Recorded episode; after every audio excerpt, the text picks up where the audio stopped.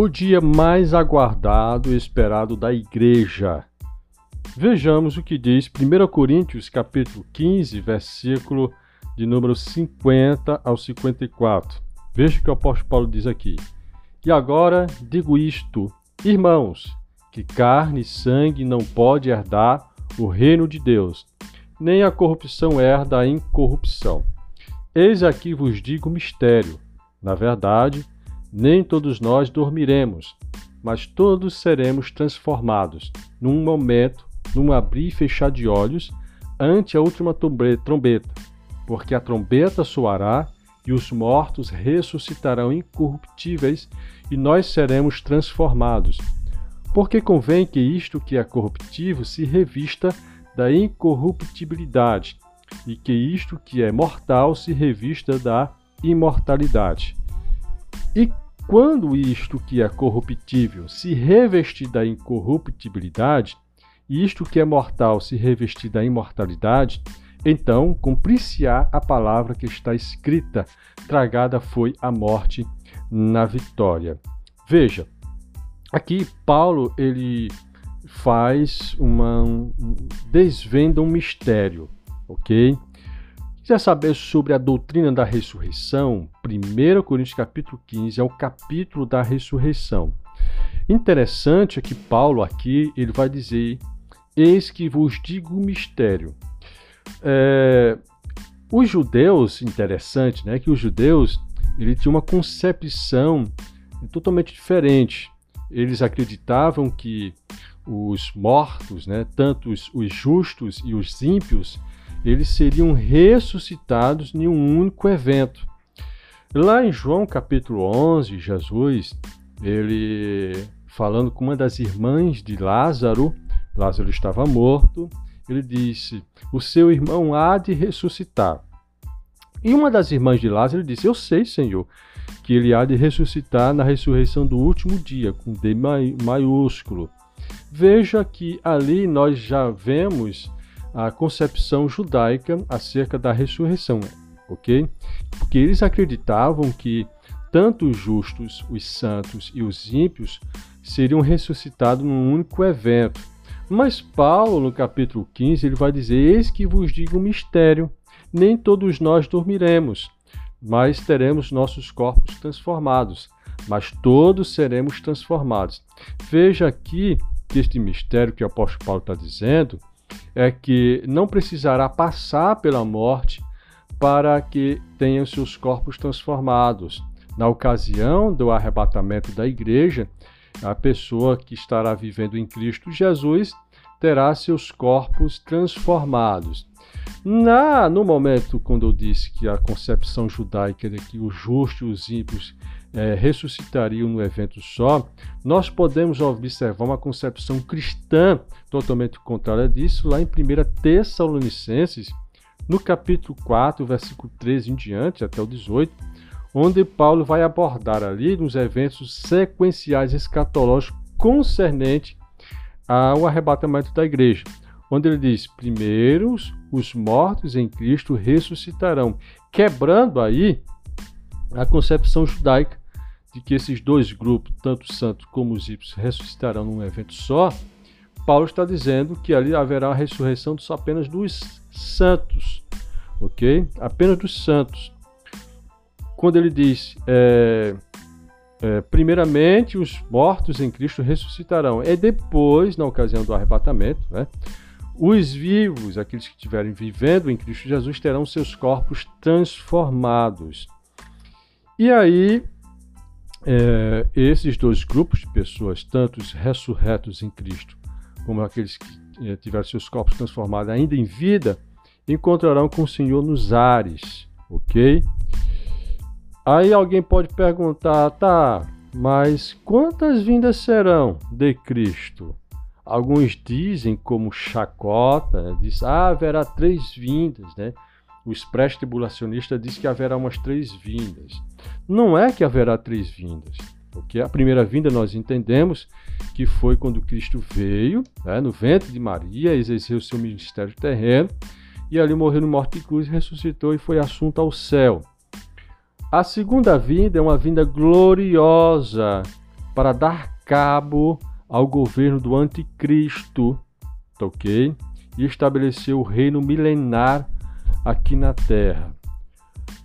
Jesus, ele vai vir, não é para pisar na terra no, na ocasião do arrebatamento da igreja. Ele vai vir para reunir a igreja, ok? Para tirar a igreja da terra, tá? Esse é o arrebatamento. O arrebatamento da igreja é onde a igreja será levada, ok? Não é de uma forma lenta, ela será levada, tá? Raptada. É o sentido de raptar, levar. Como sequestro, né? O sequestro é uma forma rápida, onde a pessoa é arrebatada, sequestrada de uma maneira rápida, para que não dê tempo de haver um socorro para ela.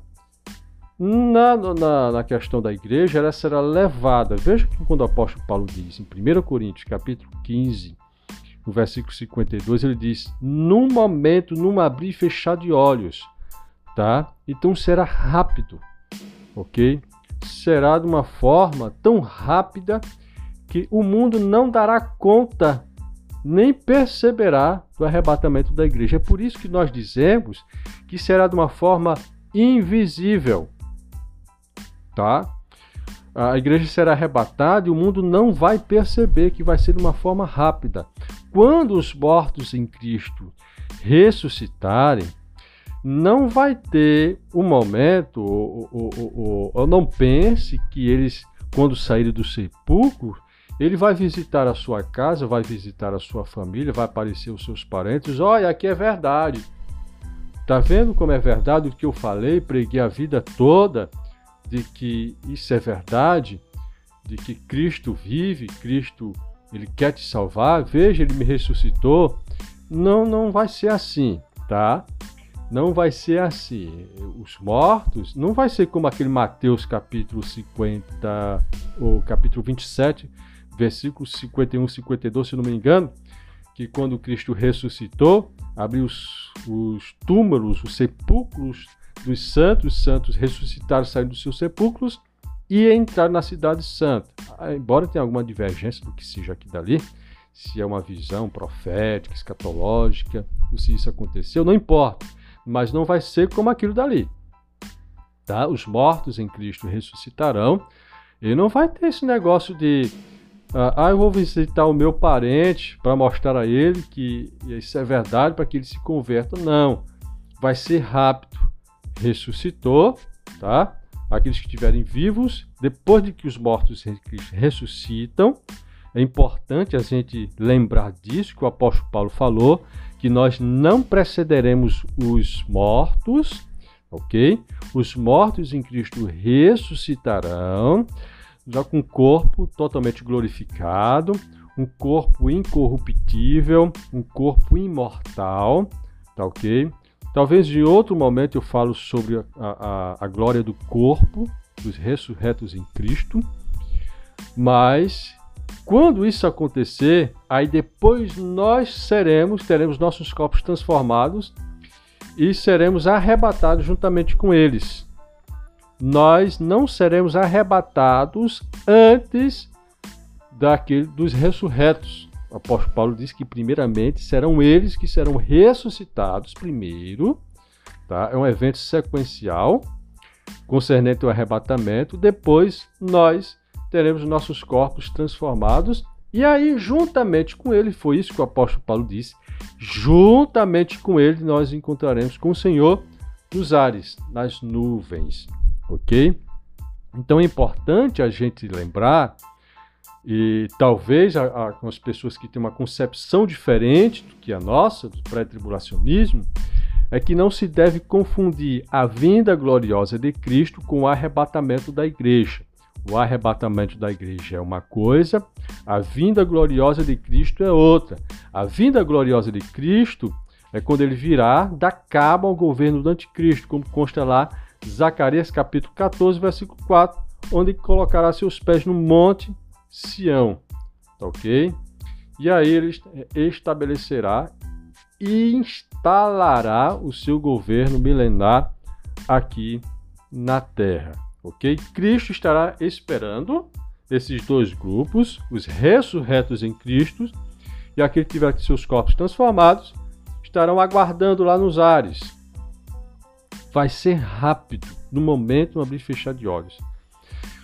Os que estiverem vivos vão se dar conta e já estão nos ares, ok? Vai estar nos ares. E aí eles serão conduzidos, né? Segundo o pastor, pastor, saudoso pastor é, Antônio Gilberto, eles, os crentes serão julgados nos ares, passaram pelo tribunal do Cristo. Onde será o tribunal do Cristo? Nos ares, ok? E aí, passando pelo tribunal do Cristo, receberão os galardões, como diz Apocalipse, que diz, esquecido vem, o galardão está em minhas mãos.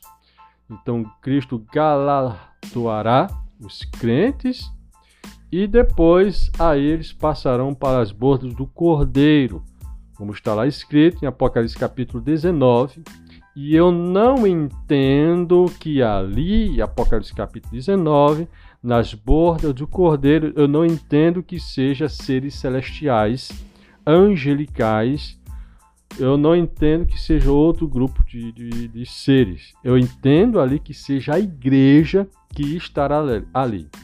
O interessante é que a, enquanto a igreja está lá em Apocalipse capítulo dezenove, a terra estará passando pela grande tribulação. Veja que coisa interessante. Enquanto a igreja estará em Apocalipse capítulo dezenove, a presença da igreja lá, okay, participando das bordas do Cordeiro, nós teremos um cenário catastrófico aqui na terra, onde o, o, o anticristo estará regendo aqui na terra, tá? Exercendo a sua influência, tá? E governo político aqui na terra, ok? Então, se vocês observarem, Apocalipse capítulo dezenove, diz que a igreja passará pela borda do Cordeiro, receberá uma veste, tá? E não é anjo, nem seres angelicais. Não é possível que estão passando a eternidade toda, tá? Imortalidade toda, só naquele momento que ele vai receber as vestes brancas. E a igreja estará recebendo suas vestes brancas, ok? E ali fala, já indo no final do capítulo dezenove, né? Descendo dos vers- nos, nos versículos finais do capítulo dezenove, que quando Cristo voltar de uma forma gloriosa, a vinda gloriosa de Cristo, a igreja estará vindo com Cristo também, tá? Interessante que a Bíblia vai dizer que aqueles são os mesmos que receberam as vestimentas, tá? Aqueles que receberam as vestimentas, que passaram pelas bordas do Cordeiro. E ali dará cabo ao governo do anticristo. Cristo dará cabo ao governo do anticristo. Então veja que a concepção, essa concepção de que a igreja será arrebatada depois da grande tribulação, nós vamos ver de que eh, a Bíblia eh, ela não vai mostrar isso, né? Nós não vamos ver isso, a igreja sendo arrebatada depois da grande tribulação, tá certo? Como é que eu sei? Analisando Apocalipse capítulo dezenove, como eu já disse. Enquanto a igreja está lá em Apocalipse capítulo dezenove, tá? Ao mesmo tempo, o anticristo está exercendo seu, a sua influência política governamental aqui na terra, tá? A igreja vem com Cristo, Cristo vem, tá? De uma forma gloriosa e dá cabo do governo do anticristo, tá certo? Isso é interessante, a gente poder entender esses eventos sequenciais. Então, não confunda o arrebatamento da igreja com a vinda gloriosa de Cristo, tá? Bom, eu vou ficar por aqui. Em outro momento, eu vou continuar com, com este assunto sobre o arrebatamento da igreja, ok? Se você gostou, dê um joinha, curta esse vídeo, compartilhe com seus amigos, com seus irmãos, nos grupos de WhatsApp, nas redes sociais. E se você ainda não é inscrito, se inscreva no canal, acione as notificações, assim você não, não perderá nenhum conteúdo que é lançado aqui no vídeo, ok? Que Deus em Cristo vos abençoe. Um abraço. Tchau.